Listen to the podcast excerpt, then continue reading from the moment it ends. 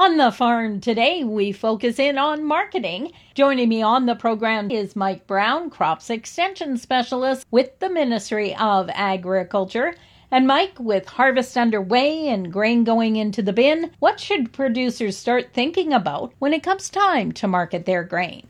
The most important thing that's going to come to producers' minds is understanding where those cash flow requirements are going to be needed. As grain's getting put into the bin, if there are bills to be paid, you might have to sell uh, sell that grain at spot prices. Um, maybe not as lucrative as uh, as futures contracting on some some aspects, but if it has to be done, it has to be done.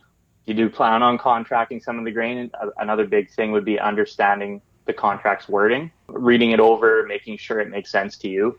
The Canadian Canola Growers Association, actually, they do have a handy little resource on navigating grain contracts. So if you're uh, not too familiar with it, it's something you could check out. And then keeping in mind that prices too are heavily influenced by supply and demand. Normally during harvest, we would see a price decrease just because we are seeing a, a heavier increase in uh, in supply coming in. Um, but that's not always the case, but that's something to keep in mind for sure. What are some types of things that can really affect the prices that producers receive for their commodities? There are tons of influences on prices. Last year, for example, we saw the drought have a major effect on prices. So when I talk about the, you know, the decrease in price during harvest, uh, last year was a little bit of an inverse of that. So as the year went on, we saw supply estimates keeping on uh, keeping on the decrease. And then as uh, crops started to get harvested, we saw that prices actually increased during harvest there. Internationally, we might see production declines in other countries due to weather or other factors uh, that might lead to higher prices domestically for our crops uh, here to fill in those areas internationally. Even regionally within the province, we can see differences in bids for the same crop from you know, two competing elevators 10 miles apart from each other so the you know the futures prices when we talk about futures they're usually going to reflect a little bit of the larger scale changes on national and, and an international level as one of those futures contracts is going to represent about 5000 bushels and we'll see tens or hundreds of thousands of those contracts traded daily. Um, and then when we talk about the futures the basis is basically the difference there where things can change locally as the basis is your your width between a, a, cash price and your futures price, and that can sort of help you interpret where where the market is uh, is taking things locally and internationally.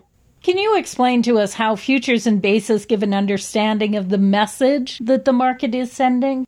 If the basis is narrow, basically means that your cash price is close to that futures price and if the basis is wide, your cash price is farther away from that futures price. And depending on how narrow or how wide that basis is, can kind of give you an idea of that market signal.